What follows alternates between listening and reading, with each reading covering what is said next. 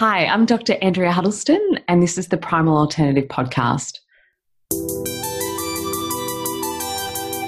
TheWellnessCouch.com, streaming wellness into your lives. Welcome to the Primal Alternative Podcast, featuring actionable tips from real people with real stories about real food. This show is presented by Primal Health Coach Helen Marshall, who empowers other paleo loving, Thermomix owning mums to start a sustainable, faff free business of their own with the Primalista license. The Primalista license brings primal alternatives to the foods we love to our communities, making primal living more doable with less falling off the wagon. The Primalista license is available at www.primalalternative.com. And now, introducing your host, Helen Marshall.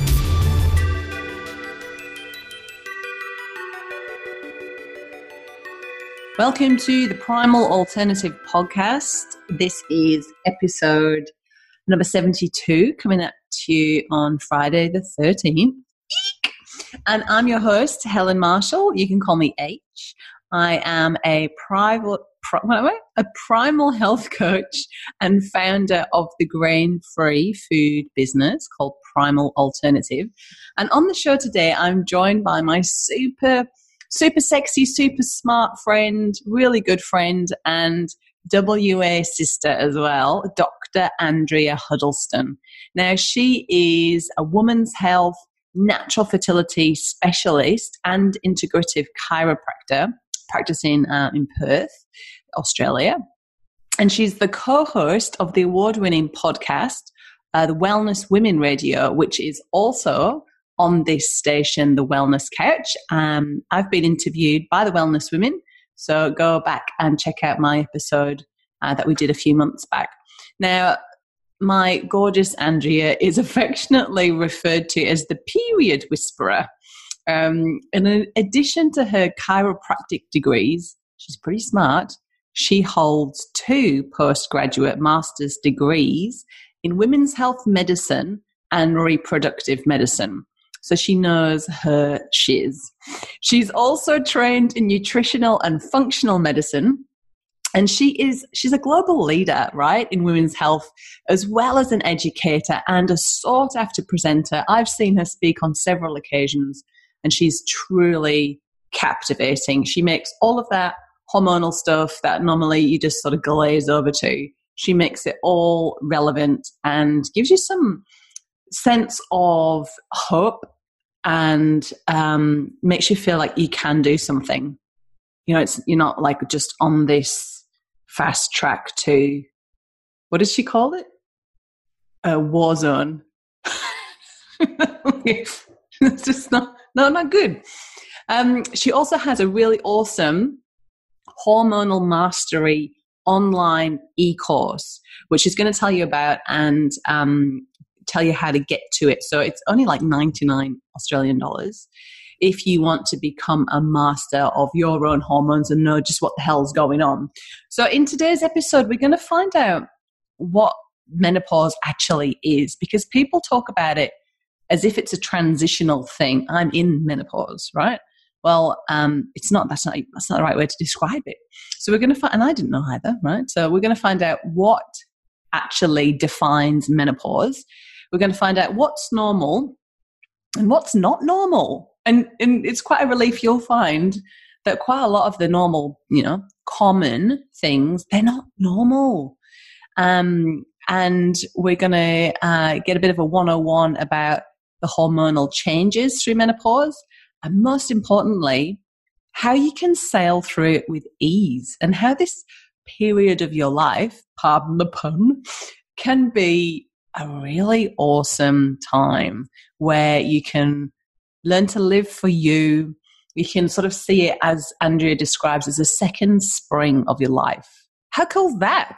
And we literally get all of Andrea's best menopausal tips. You'll be able to create a list that you can take away. Most of you will find that if you're living a primal lifestyle, you're already ticking a lot of boxes um, which is great to hear, right? I love it when everything sort of points back to the same truth. You know, like, oh, yeah. So if we just live like our primal ancestors did as much as we can and, you know, prioritize real food and sleep and stress management and move our bodies, then that's pretty much most of your bases covered. but she does give us a few other tips around um, uh, nutritional requirements, um, some supplements you might want to take, as well as some other things, mm-hmm. which you're just going to love and uh, find out about.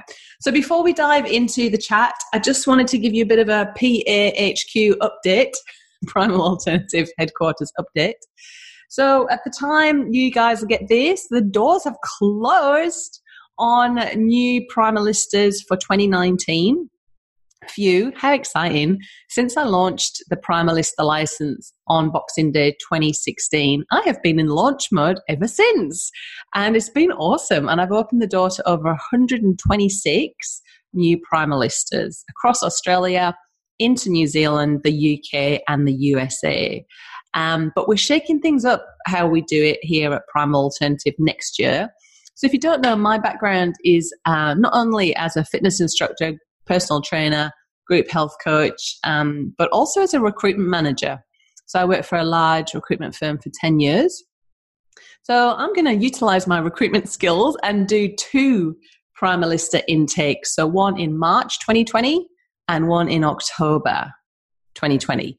So go ahead, go away, enjoy summer, um, but head to the Primal Alternative website so you can get on the wait list for when applications open again, which will probably be around February, and interviews uh, start on March the 3rd. And there will be a small window um, in the first part of the year and a small window in the second part of the year.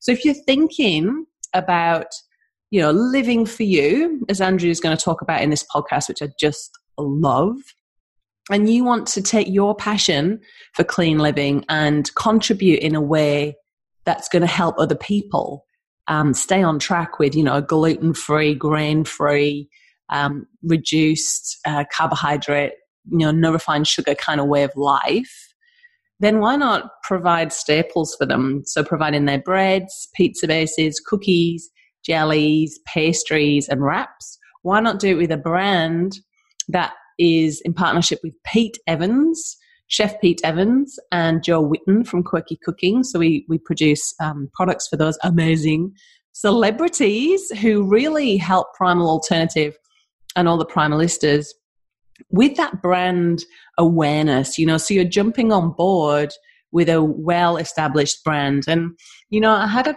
Primalista one on one discovery call interview, whatever you want to call it. I change it all the time, but same thing. Pretty much sitting down for half an hour and just looking at the viability of the model in that particular person's life with regards to stockist potentials, distribution potential, how much time they've got, how big they want their business to be, and just kind of working out if we're a good fit essentially. And one of the, the potential primalistas said to me, Oh, you know, my husband's not really keen, uh, which can be the case, but don't worry, that's normal. I've got some answers for that. Um, buy them some cookies, see how they go after that. No, that is one of my tactics. What do they say? The best way to a man's heart is through his stomach. Ain't that true, girlfriends? Anyway, I got sidetracked. And so she said, My husband's not very keen because if I stop being a prime Primalista, I can't sell this business on. And I, I thought, yeah, you know, that is a downside of the license. And then I thought, no, it's not. because you don't have, like, if you start a business from scratch, you've got to put in, like, oh, I've put over a quarter of a million dollars into Primal Alternative just on my own and um, you know five years of work uh, to get it to where it is now. And that's what you jump on board with when you, you, you jump on board of all of that. You know you kind of like get on the train that's already moving. So when you don't need to, you know and so therefore there's less investment at the start.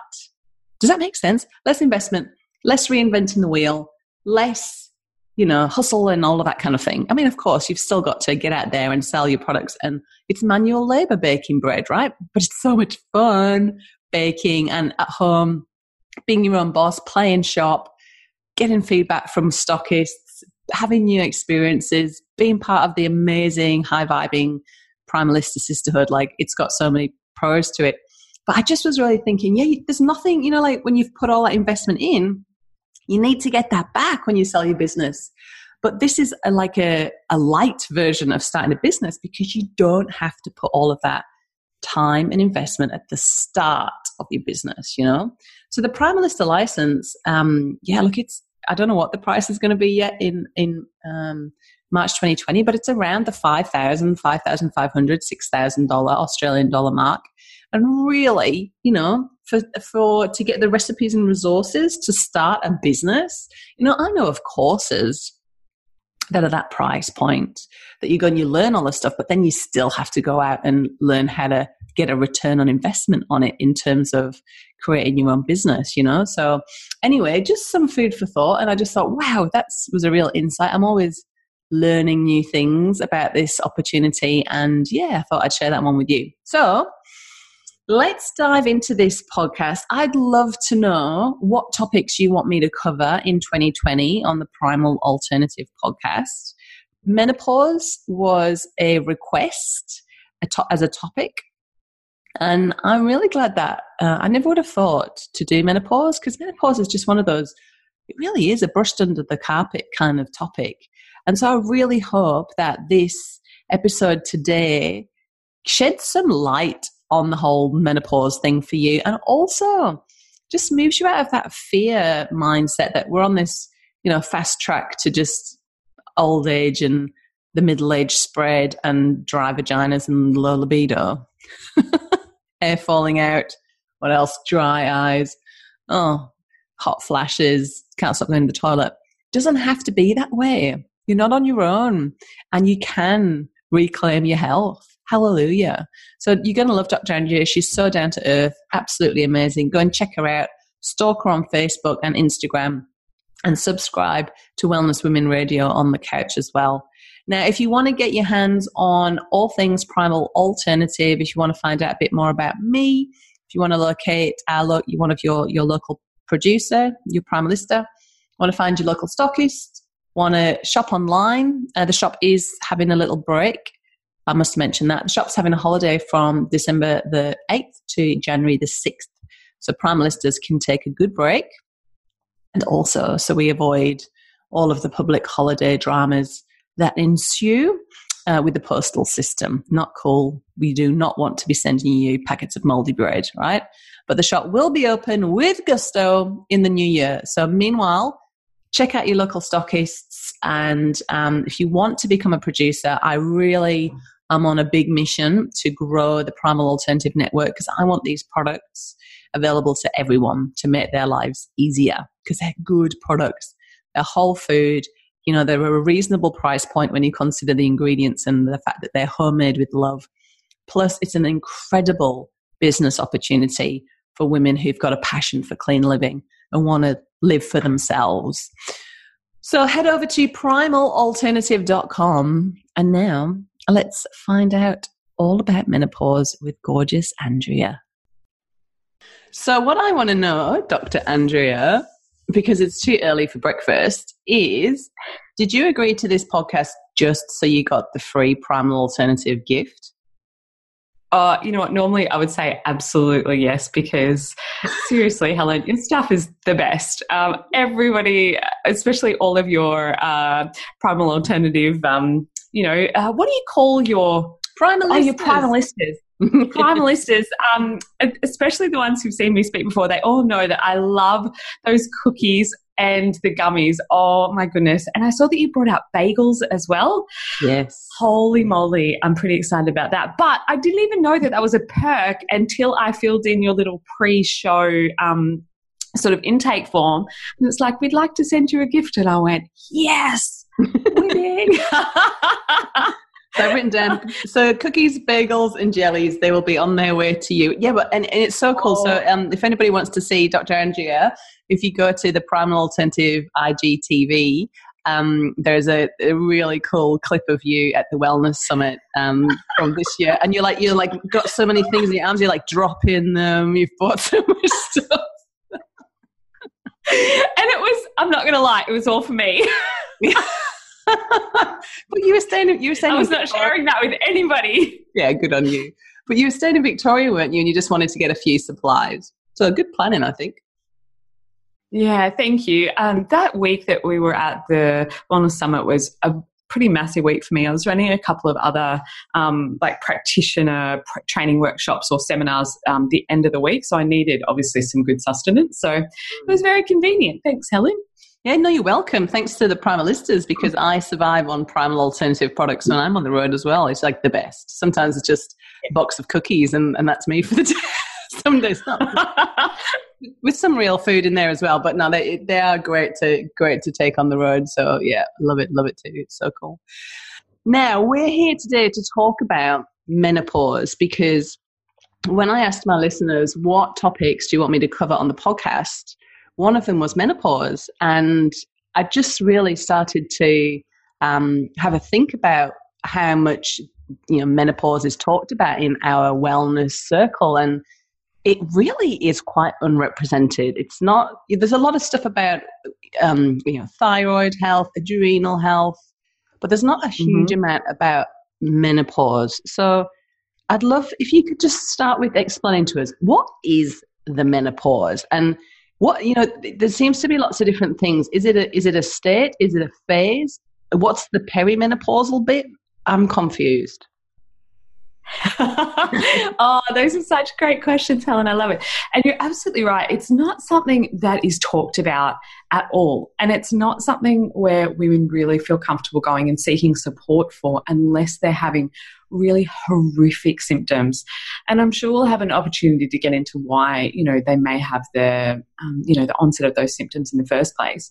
But I think that historically we've done a really bad job of initiating women into this menopausal phase. And menopause is simply just a retrospective diagnosis. It simply means that you haven't had a period for 12 months. It doesn't mean the onset of hot flashes, mood swings, no libido, depression, anxiety, memory loss, bone loss, um, weight gain, vaginal dryness, and you know all of those sorts of things. It's not a dried up old road to Alzheimer's and dementia, which is what most women think that menopause is. It simply means 12 months with no period. Um, so that's why it is that retrospective diagnosis. The average age that menopause starts for women is about 52. So anything before that is kind of that perimenopausal phase that can last up to about 13 years. So, on average, women start that perimenopausal sort of um, time around about 45, you know, give or take about five years, depending on the woman and depending on what her hormonal picture has been like before that. And there are some hints that her cycle will give her um, around that time that will tell her that, you know, she's kind of entering that perimenopausal phase as well. Um, so I guess it, it's probably a good way to look at it as transitions into different phases of a woman's life. Um, rather than it being, you know, like a, a symptomatic diagnosis. Does that mm. make sense? Yeah, it, do, it does make sense. So, when you say that our cycle can give us some clues that we're in that transition, that perimenopausal phase, what sort of clues mm-hmm. would we be looking for or getting from our body? Well, I have this saying that how well you did your period and how well you did your cycling years is a really good window into how well you're going to do menopause. Because we've got about 400 chances to get it right. Mm. Does that make sense? Mm-hmm. So the stuff that's going on in your life as a cycling woman, so having a regular period, you kind of get little snippets of information about what you need to change in your life. It's think of it like your your menstrual report card for how well your health is, or you know how well you're managing your stress or making good changes in your life, and those sorts of things. Now, when you get to perimenopause and menopause, if you haven't got that right, it will absolutely smack you in the face. And this is usually when women have much more severe symptoms when they don't pay attention to that sort of thing. And there are reasons for that. So, some of the hints that the cycle gives leading up to menopause. So, as you start to enter perimenopause, the first thing that happens is the period or the cycle might get a little bit shorter. So, instead of being maybe 28 to 30 days, a lot of women start to notice it starts to go to about 25 days, possibly 21 days. So, we start to get this little bit more frequent bleeding initially. And that's because of the type of hormones that start to shift and change when we, you know, get into that sort of midlife transition. And the first thing that happens is that, oh, sorry, those are just my puppies saying hello. Morning, dogs. Um, it happens every, yeah, every podcast without fail. um, so the first thing that happens is progesterone uh, starts to decrease. And progesterone is the hormone that's responsible for the second phase of a woman's cycle. So uh, that's what maintains everything after ovulation. And progesterone is also um, what I like to call nature's Valium. So this is what mm. keeps women really level headed, really calm. It helps to stimulate our parasympathetic nervous system, so the rest and digest pathways. And it also binds to our GABA receptors in our brain. So it's a neuroendocrine hormone that has a lovely sedative effect on our system.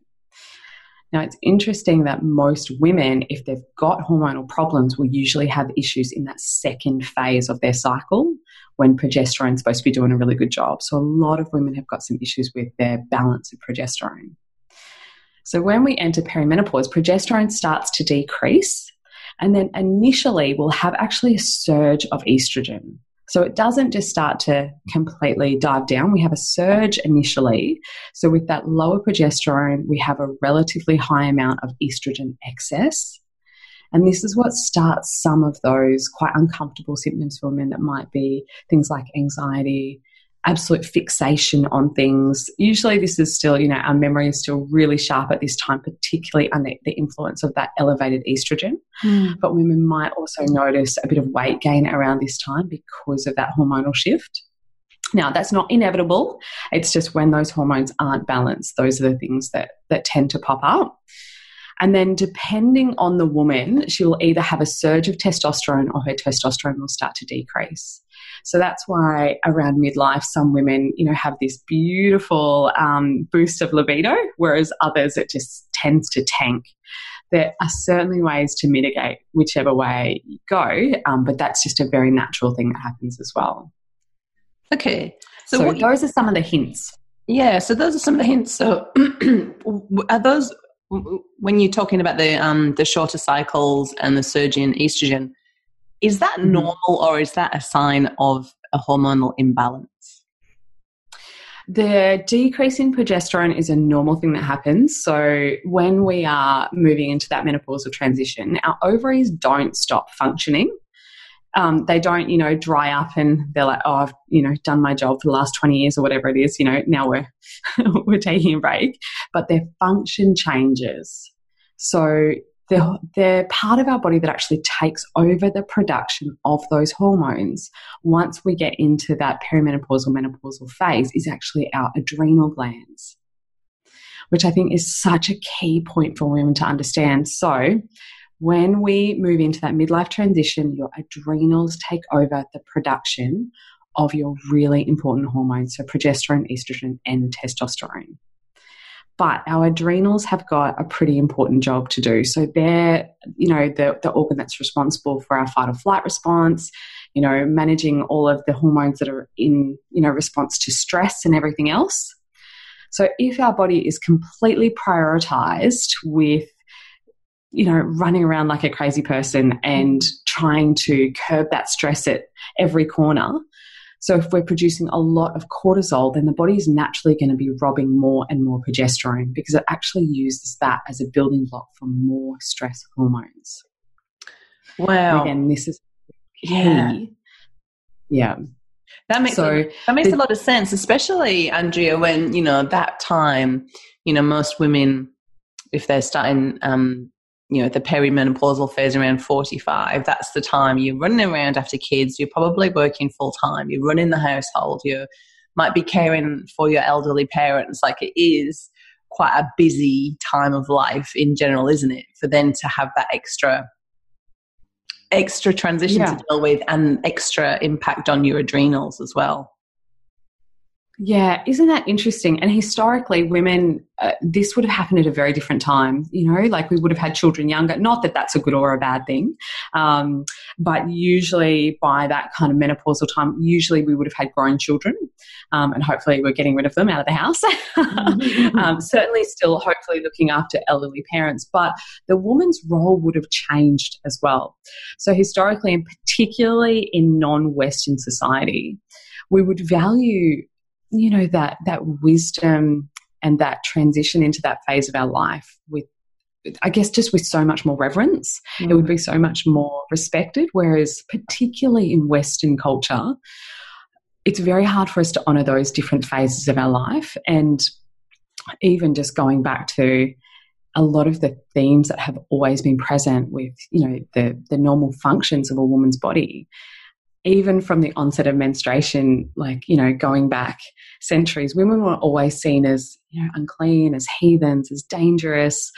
And then that theme was carried into you know until now. And women historically didn't live this long either. So most of them wouldn't live past 40 so they wouldn't get to that perimenopausal phase um, or menopause in the first place so now our life expectancy is so much longer we're living so much longer but we're not doing a very good job of honoring you know this change in our life mm. um, certainly some really important themes there that we can get into that women can do to help to make that transition so much easier let, yeah, I want to get to that, but I want to dig in more to the. I'm really loving the what's normal and what's not normal. So, so just to just to yeah. recap so far, it's normal um, to have slightly shorter cycles, but not normal to have a lot of um, like you you rattled off a shopping list of awfulness of you know decreased libido, yeah. dry vagina, and all that kind of thing. Those things aren't normal. Uh, so I think a relative amount of that that's not causing distress can be normal because yes, mm. when our the form of estrogen that we're producing changes, yes, it is going to have a little bit of an impact on our system, but that doesn't mean that those symptoms have to be distressing. And if they are, then that is a sign of hormonal imbalance. So hot flushes are absolutely a sign of hormonal imbalance. So this is so hot flushes are caused by usually there's a little peak of cortisol first it then shuts down some of the um, you know control mechanisms in our brain that control body temperature that then bring on the hot flush in the first place. Um, so there is there's a precursor to all of these things. They don't just you know pop out of thin air. Our body isn't designed to cause us pain and suffering. These are warning signs that something is not quite right. The big mood swings is definitely a sign of, again, hormonal imbalance. Um, the anxiety, memory loss, all of those things are telling you that something is not quite right. Mm, mm, it's it's so amazing, isn't it? How the body's got such a, a wonderful way of um, communicating back with us. Now, the, the next thing I want to ask you, Andrea, and I, this might be like a whole podcast in itself, but I guess we we are the the kind of like the first generation well, maybe over the last sort of like 40 years, I guess, of women who've used the birth control pill um, to, mm. you know, to regulate um, regulate their periods or obviously for birth control. So, how would using the pill maybe impact um, menopause? And what about you hear a lot of um, stories of women who you know bleeding is you know something they don't want to experience, so they've just taken the pill back to back. Um, how how would that sort of um, behavior affect their journey into menopause? Whew, okay, um, that's a big that question. Is, that, that is definitely a really big question. Um, look, it's no secret that I am not necessarily a fan of hormonal contraceptives, and not because of their you know contraceptive capacity. I am you know super supportive of that if that is what a woman you know chooses that's my sort of disclaimer but using it as the fix for bleeding um, and skipping the period like that using it as the wonder drug to you know quote unquote fix all sorts of hormonal disasters is just setting the body up for you know failure really um, we see it time and time again in women who maybe have taken the pill since teenage years they come off in their mid 30s desperately trying to conceive and nothing happens because they've suppressed their body's own production of normal hormones for mm. such a long time that then the body you know either goes berserk or doesn't can't figure out how to start cycling again we know that there's a really strong link um, with the number of cycles a woman has. So, the number of normal natural cycles, which means that there's an ovulation phase that happens. So, we're releasing an egg from an ovary, we're having that shedding of the uterine lining under the normal ebbs and flows of estrogen, progesterone, um, you know, luteinizing hormone, and follicular stimulating hormone. So, the cascade of all of that stuff, which produces a normal cycle the number of those that a woman has directly impacts her health in that menopausal phase. So the fewer cycles a woman has is very, very strongly linked with an increased risk of things like diabetes and everything else. We know that the synthetic hormones that are in the pill do not match what our own body makes. So, in particular, the estrogen that's in the pill is 10 times stronger often than what our own body produces. So this means that that puts a huge load on the system to try and bind and detoxify all of those synthetic hormones. So our liver and our gut has to be involved in that.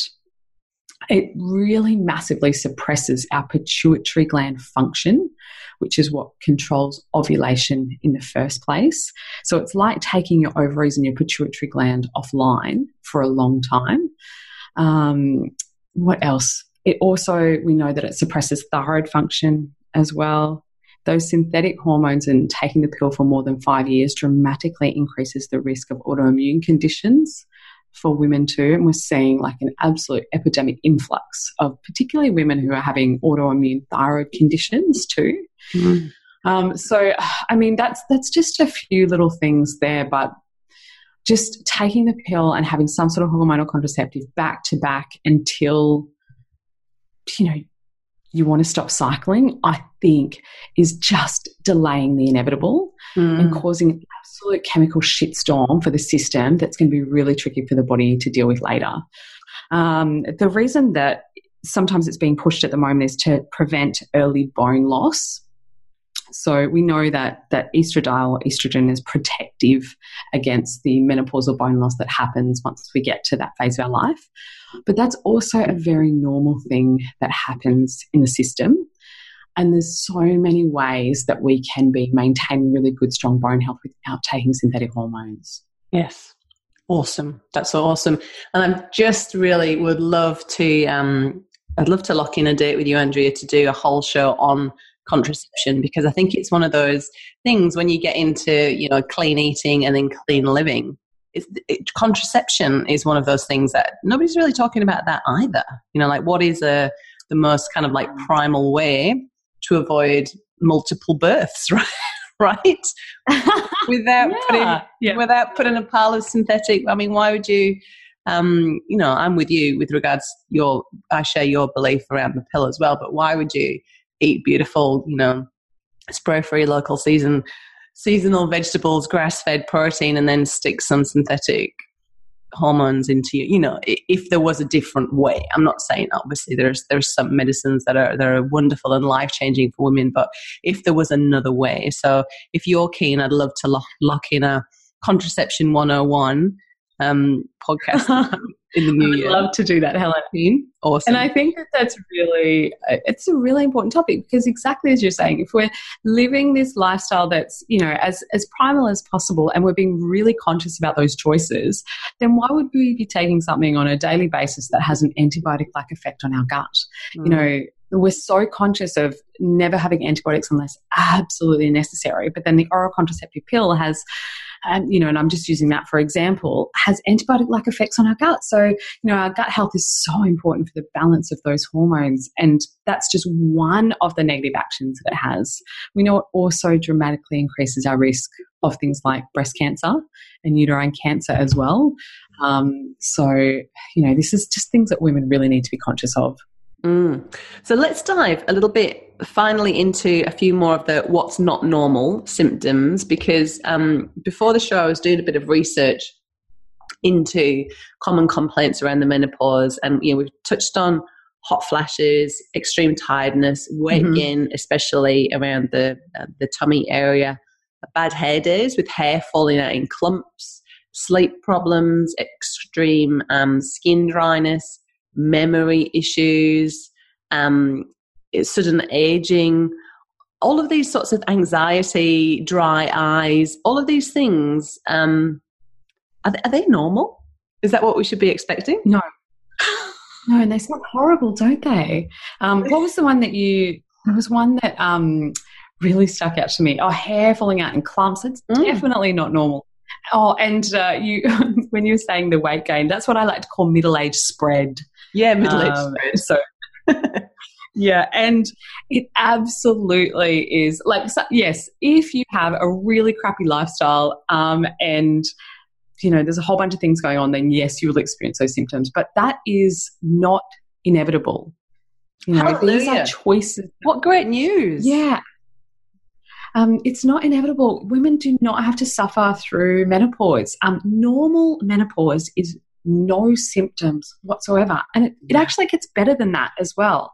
So, Helen, one thing that women are so surprised to hear when I really explain to them the hormonal changes that happen at that phase of their life is that if we look at a menstruating woman, so when we're in those fertile years and we're having those normal cycles, when we're ovulating, which is usually the best time of the cycle for a woman, you know, this is when we're most engaged, we're most, you know, our libido's highest, and we're most articulate, we're most empathetic, you know, that's usually when we're feeling our best.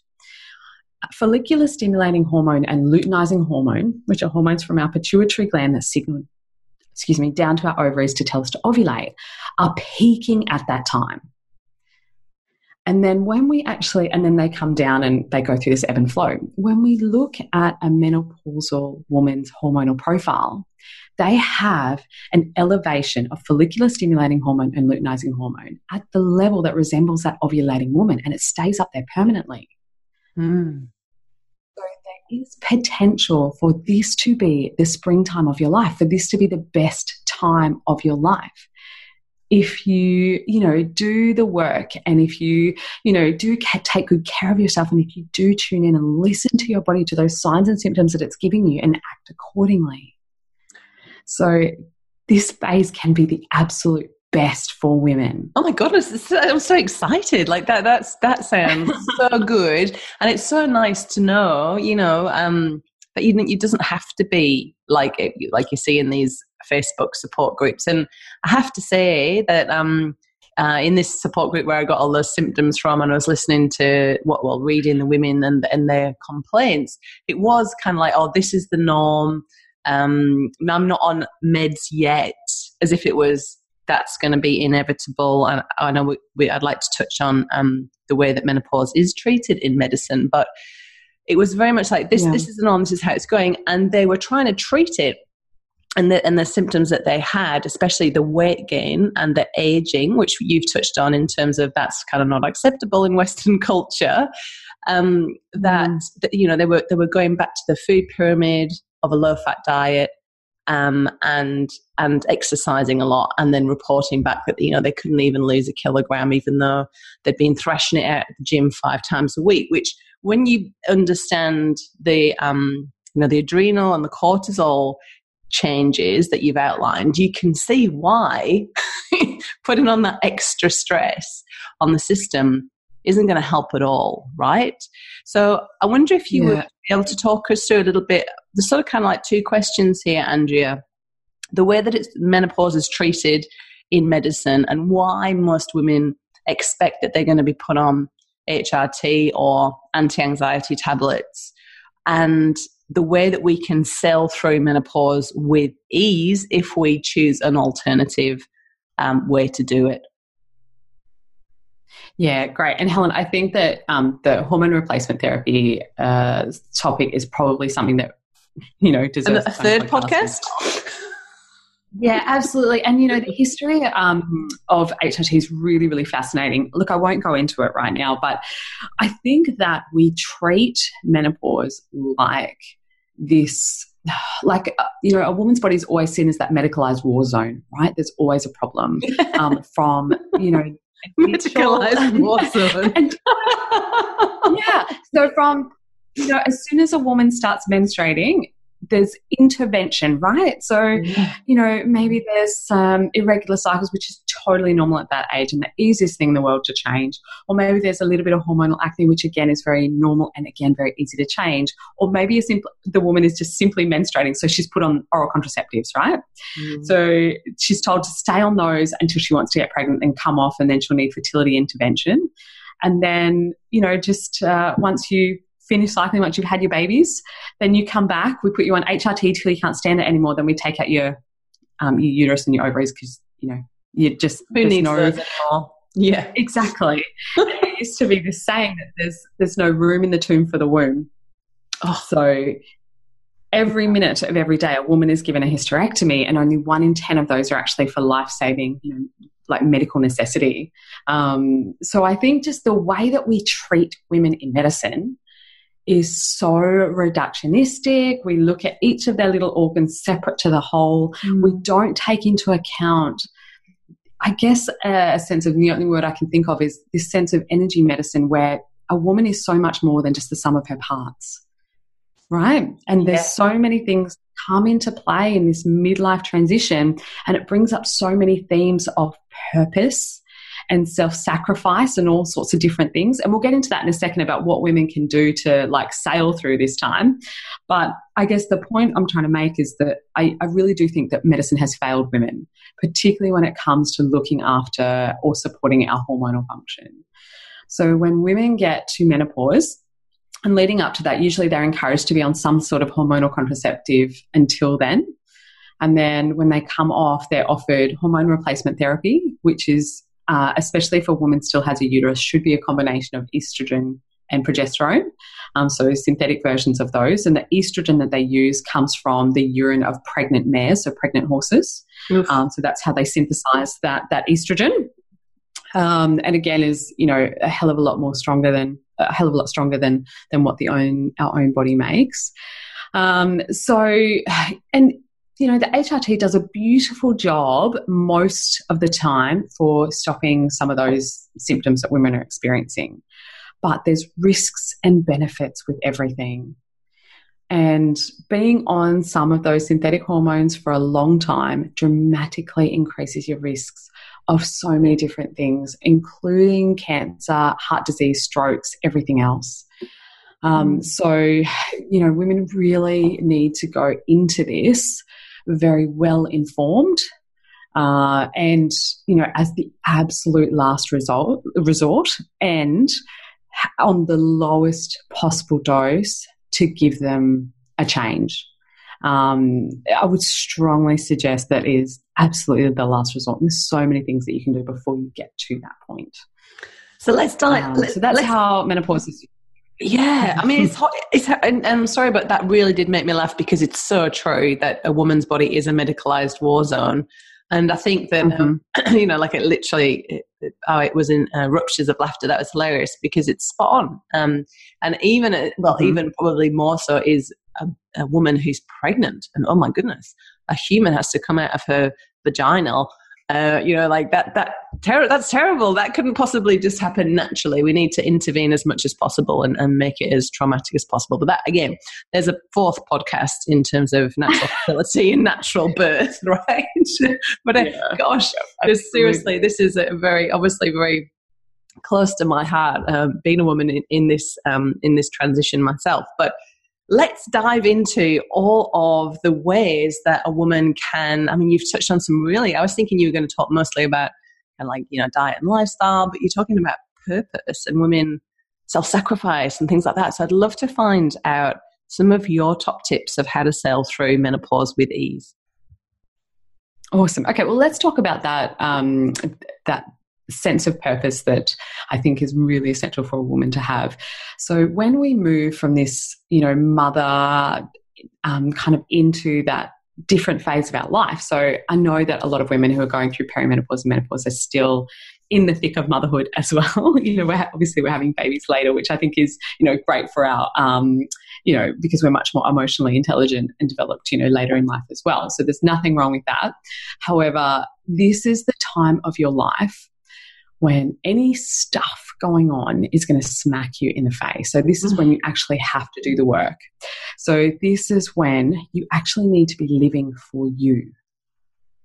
So, this is when you need to be saying no unapologetically, stop doing things out of obligation. This is when you need to be prioritizing your own self your own self pleasure and whatever that means. So if there's, you know, certain hobbies that you've always wanted to get into, now is the time to do it. You've got to start living for you. And women self sacrifice so much. And yes, during motherhood, there's an element of that that is certainly necessary. Mm. But as we get into perimenopause and menopause, this is the time when you absolutely have to start look, living for you. This is when you have to have that sense of purpose and do the things that really light you up. Um, that in itself is going to help to shift some of just even that hormonal change because when you start feeling good in the things that you're doing, it's obviously lowering your cortisol along the way. So I think that that's a really good start. So that's the homework that women can uh, put at the top of their list. That's so awesome. And, and I, th- I guess, you know, the key with this one, Andrea, is that nobody's going to give them, no one's going to give them permission. No one's going to come up to you and say, hey, you know what? Thanks so much for all of the sacrifices you made, uh, you know, during your career and um, when we got married and raising our three children. But you know what? Now it's your it's your time, babe. You take you you take time for you, and exactly. and we really struggle with living for ourselves. Um, but when you and I, and I love how you've brought this up as a as a factor, and I think if women can understand that this can positively impact your health, it's not just a case of doing something for you to be fulfilled and follow your dreams and all of that, but actually this could be the key to sailing through this period of your life and making it that amazing um, experience that it can be that you've described. So this is this is great stuff. So if if you're listening to this and thinking, "Oh my goodness, I need to do a bit of that," then Dr. Andrea is giving you permission, aren't you? Yeah, I love that. And not that you need it, but I think it's, you know, sometimes that's just the boost that really helps to shift things for women. Yeah. Um, and there is a physiological change that happens when that happens. So, yeah, that, that's step number one, ladies. do it. um, do it, do it. Um, so, in terms of you know some diet and targeted lifestyle changes that can really help, uh, if we look at the way our metabolic function changes as we get older, unfortunately, you know our requirements do go down. So we don't need to eat as much, um, unfortunately. So this is what we need to really, yeah, I know, right? and this is when sugar and anything has got that high glycemic index is going to really affect our function. So having a lower processed carbohydrate diet and getting off the sugar is really, really positive because this is what usually women will say to me, um, you know, I, I just looked at my lunch and I put on two kilos. Mm. Do you know what I mean? Yeah. And this tends to really fluctuate a lot for women um, in this time. So you can't physically put on that amount of weight in such a short amount of time. I call that liquid kilo. So it's from that inflammation um, that happens in that fluid retention that goes on when we're eating or making those crappy choices. So, one of the best things that women can do is really adopt a very, very low processed carbohydrate diet. So, make sure you're still having plenty of fiber, as much veggies as you can take in. That is going to be your absolute best friend for this transition as well, because that's going to help to create that hormonal balance for you as well. So, I usually encourage women to be eating at least two cups of veggies with each meal um, or aiming for a minimum of 35 grams of fiber per, per day. So get your pen and pad out now, ladies, because we're going to give you some things that you can really start awesome. to implement straight away. Um, I certainly encourage women to kind of follow the 80 20 rule when it comes to food as well. Don't stress yourself out about it. Um, but if we can do 80% of the time, we're doing things really, really good, and then we've got a little bit of room um, for, you know, treats or dessert with our girlfriends or, you Oh, know, yeah. those sorts. and that social connection that we have when we do that is so, so positive. So, because our system is going to be a little bit less sensitive to insulin, if you're really wanting a dessert, then go out and do that and share one with your girlfriends. I reckon that's a really good um, thing that you can do because there's so many positive effects that come from that. Well, there's, there's, there's just a Okay, diff- like there's such a difference in desserts. So like eating a whole tub of Haagen Dazs on the couch to yourself because you feel depressed is really different to eating a dessert in a restaurant with your best friend and having a great time, isn't it? I mean, there's there's different yeah. different triggers for eating and different reasons and stuff. So 80-20, love it. So so so far I've got living for you, go low carb, eat heaps of veg, go 80-20. What other amazing tips have you got? Okay, so oh, ladies, you're going to hate me, and Helen, especially you, because we talked about uh, Don't mention the coffee. All right, but bear with me, okay? Okay. So there is some boundaries we need to put around coffee. All right. So remember, coffee is a stimulant. You're just giving your adrenals a good old punch when you have that cup of coffee. And coffee has been shown to lower your estradiol levels. That's your good estrogen. That's what you want as much as possible of. Remember, when we're also producing a lot of that cortisol, you're tanking your progesterone too quickly. So, ladies, one coffee a day I'm a bit of a coffee purist. I love it black. It should be bitter, um, as far as I'm concerned. So one coffee a day, um, but after 10 o'clock in the morning. Now, Ah. the reason I say that, yeah, so Helen's already had her, um, so her little uh, cup of coffee today. But and the reason I say that is because you, our cortisol peaks between 6 and 8 a.m. So if we're having coffee within that normal cortisol peak time in that morning, we're just smashing our poor little adrenals and they've got no hope for the rest of the day. Usually the symptoms you'll have after this is you will be crashing mid-afternoon, desperately needing some sort of pick-me-up around then. Helen, maybe that's when you're going for your bag of cookies. um, and then it, it's just, you're just setting yourself up for disaster for the day. So I would certainly suggest organic coffee if you can and don't have it before 10 o'clock in the morning and one a day or cut it out if you can. Okay. So, uh, some other- tip. I like that because I'm a coffee purist as well, and um, yeah, just the one cup a day and black. Um, but it's just the time. Yeah, the, the time is is interesting because it's a it's a very beautiful ritual for quite a lot of people to have first thing. But I guess you know what what other alternatives? Because I'm all about you know swapping out uh, as opposed to quitting because that's easier to do. So I know you you were drinking a green tea this morning, Andrea. Is that a good swap for a black coffee? Look, I think so. Green tea is metabolized completely differently to coffee. Um, it doesn't tend to smash your adrenals quite like that. And it's so full of antioxidants. It's really good for Mm. helping to process things in the liver and the gallbladder. So I think, you know, green tea, jasmine tea is a really good option. Any of your herbal teas, I think, are beautiful. Um, I can't think off the top of my head some herbal combinations that you could sort of put together that would be particularly beneficial for There must be loads of them Um, out there, though. Yeah. Oh, there'd, there'd be stacks, yeah. Um, so I think herbal teas are a really good option as well. So I know that we are so ritualistic, particularly when it comes to things like coffee. Uh, but in the morning, a lot of the time, it is just that hand to mouth action as well. So switch it out for um, a herbal tea um, or a green tea or something like that. What about a decaf? My um, sure, but I'm really hanging on to this coffee topic, aren't I, Andrea? yeah.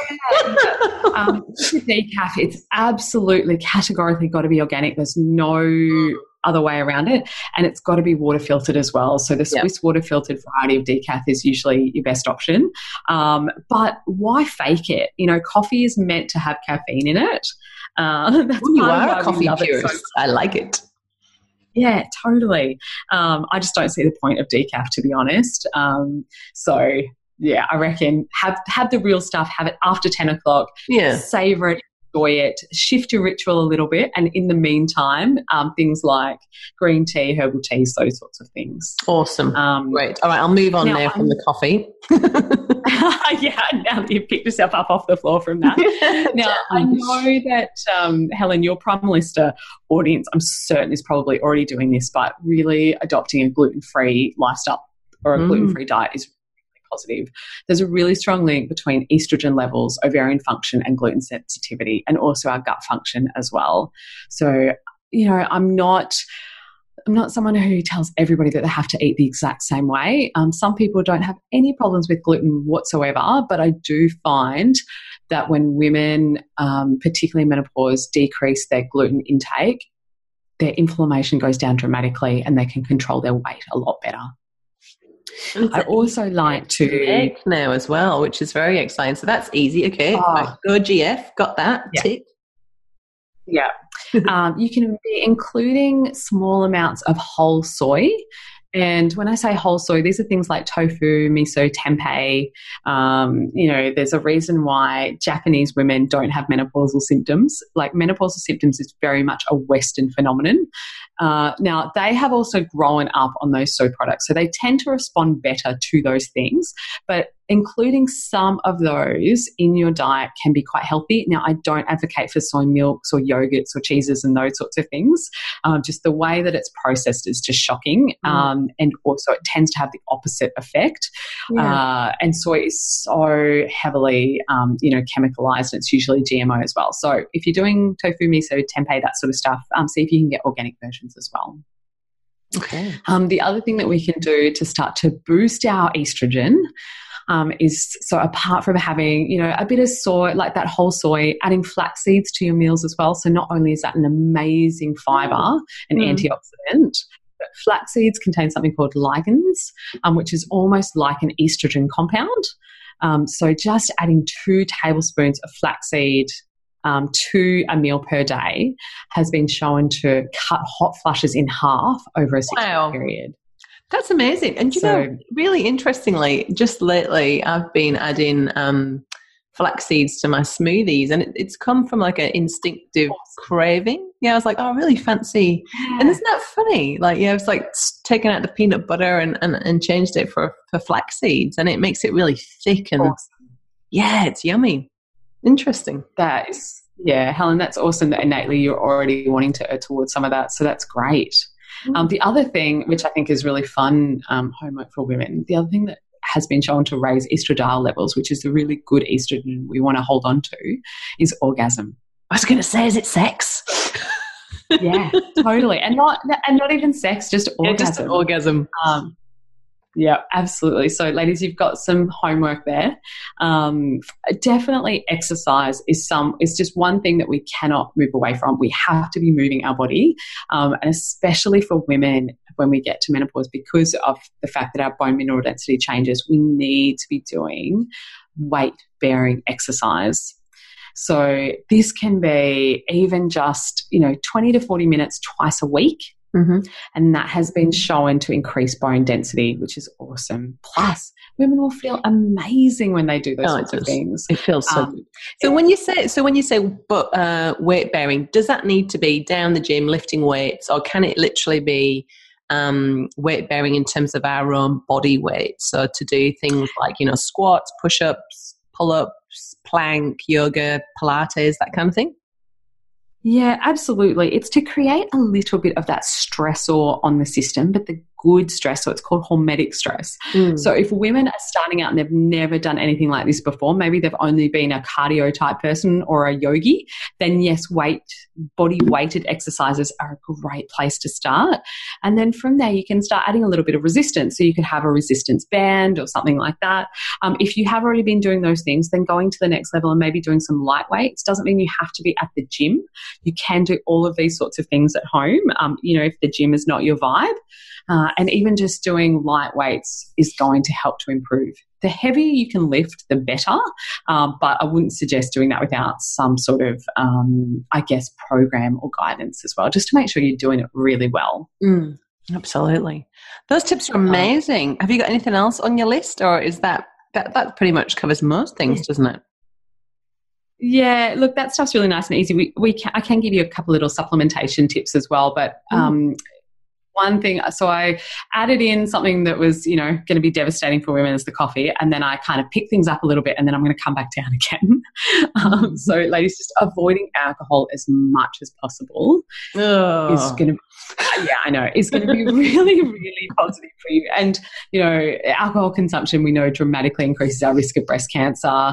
Unfortunately, um, you know, women really get the short end of the stick a lot of the time, uh, but um, alcohol also raises all of the really toxic estrogen as well. So the ones that give us those awful symptoms. So it doesn't mean don't have alcohol. It doesn't mean don't have fun with your girlfriends, um, but just do it in a social setting with control, um, small amounts. Don't drink during the week. You know all of those sorts of things. Um, so just be. I've switched off now and here. No, I'm only joking. yeah, sorry, Helen. I know that's really devastating. but is reality, chocolate? right? We need to, Are we allowed to eat chocolate? As long as Um, I think you're sugar in it. Yeah, I think you're absolutely allowed to eat chocolate. You know, cacao is full of vitamin C, which is really supportive for our adrenals. Like, I can justify absolutely anything, as you can see. Um, but really good quality chocolate, which has got as high amount of cacao in it as possible, is is probably you know something that you can enjoy. Awesome. Yeah, definitely. Now, Um, so, ladies, just some. Yeah, Oh, sorry, sorry. Go, you go, you go. I was just going to um, just give a couple more tips just for like hot flushes because that's usually one of the most distressing symptoms that women have. So, really simply, um, vitamin E is like one of the oldest remedies in the book for um, low estrogen. So, that's going to help to raise that. Um, magnesium has been shown to reduce hot flushes as well. So, good types of magnesium like um, magnesium glycinate or citrate. Chinese herbs do a beautiful job of helping to support menopausal symptoms. I really love something called Ziziphus, which I prescribe to my patients all the time. Um, it helps with sleep as well. And ladies, one of the other things that you can be doing, that's just, you know, a couple of my faves, um, is controlled breathing. So um, I like to encourage women to do the 7 11 breathing. So breath in for seven, out for 11. Doing that for 10 minutes a day has also been shown to reduce hot flushes by 40%, Wow. which is something that you do not need a gym membership for. It is You've free. No one will know you're doing it. Yeah, totally. Um, so I love that. I think that that's so simple and it really does make a difference. Fantastic. Now, you've given us some amazing things if we're really kind of motivated and we're like, right, gung ho, I'm in. But what if you wanted to um, work with you and have a bit more of a step by step guide to it? I know you've got your Hormonal Mastery e course. Can you tell us a little bit Yes. more about what's involved with that? Sure. Now, um, thanks for that plug, Helen. Uh, so I, there's an online sort of lecture series that um, I've produced. Uh, my good friend Cal Brock um, filmed and directed and all of that sort of stuff for it, uh, which was amazing. yeah. Um, so it's called Hormonal Mastery. It's on Udemy. You can find it on my website, so drandrea.com.au. Um, I think for the podcast, Del, we set up a 50% promo code as well. Um, so I think that if you just follow the link through to the Udemy page, it will already be set up at 50% off, which brings it down to like 99 Australian dollars, which I think is um, wow, that's that's amazing. That's an amazing price. That's so cool. So in that, there's like five hours of videos, um, which you can do at your own pace. You don't have to do it all at once. Just you know, small little bite-sized pieces. Um, there is written guides. There's recipes. There's all sorts of things in there just to help to support through that. There's now the modules go through all sorts of different things. We haven't done um, a topic specifically on menopause, but a lot of the lifestyle changes in all of it will help. And if that um, isn't uh, you know, giving them the answers that they need, or if they don't, they're not sort of into that kind of online learning thing um, and need some personal guidance, um, they can also consult with me as well if needed. And and is that do you need to be in Perth for that, Andrea, or can you do that on Skype or Zoom as well? Yeah, so we can do online consults as well. Um, fortunately, with technology these days, um, we're not limited by our geography. I always love seeing women um, in person because it there's so much more we can pick up on when I see them move, and you know, you can just be there connecting. It's always a little bit different, but um, you know, Skyping and Zoom is still great as well. So I love working with women um, who. You know, are going through this transition because they really don't realize how good it can be. And Yeah. it's actually not difficult to Like, I'm make the excited. I'm I'm 44. Yeah. I, I'm excited. I was literally thinking, oh, you know, oof, I think this next decade's going to be a bit ooh, tricky. To there's the dogs again. Uh, I think it's going to be a bit. tricky. I think it's going to be a bit tricky to get through. But you know, from what you've told me, and you know, looking at the changes I've already made, and I, I know a lot of our listeners will have already made a lot of those diet and lifestyle changes. It's um, it's pretty um, it's pretty. I, like I feel like a big burden of relief has been lifted off my shoulders. Like, oh, that isn't the inevitable path. There is another way, and the other way looks pretty exciting. I'm excited. Bring it on. Take me to the, to Oh, the Helen. I know. I'm so Mm. happy to hear that. And um, there is this kind of um, theme around that menopause can be the springtime of your life. You know, this is when you should feel and you can feel amazing. So I'm really happy to hear that. So happy to hear that. Now, do you happen to know that the link to get your um, uh, hormonal mastery e-course? Do you know the link off the top of your head, or do you need to? Because I haven't got that link here, and I definitely want to put that in the show notes for our listeners because I'm sure there'll be people wanting to jump on that amazing offer. Oh, Helen, I can I can send that over to you um, when we get off recording. But if you just if you go to my website drandrea.com.au, um, it's on courses, so you can go to that. Otherwise, if you just search um, or go to udemy.com, so u d e m y.com, and then just put in the search field hormonal mastery, it'll pop up that way. So okay. Udemy is just the learning platform that we've sort of launched it from. Awesome. Okay, that's great. So on social media uh, as Dr. Andrea and on Facebook as the Period Whisperer. Yeah, so Instagram is drandrea.exo and yeah, the Period Whisperer on Facebook. Oh, I thought that was just a kiss. I thought that was just a kiss and a cuddle for me. No. Always, Helen, always.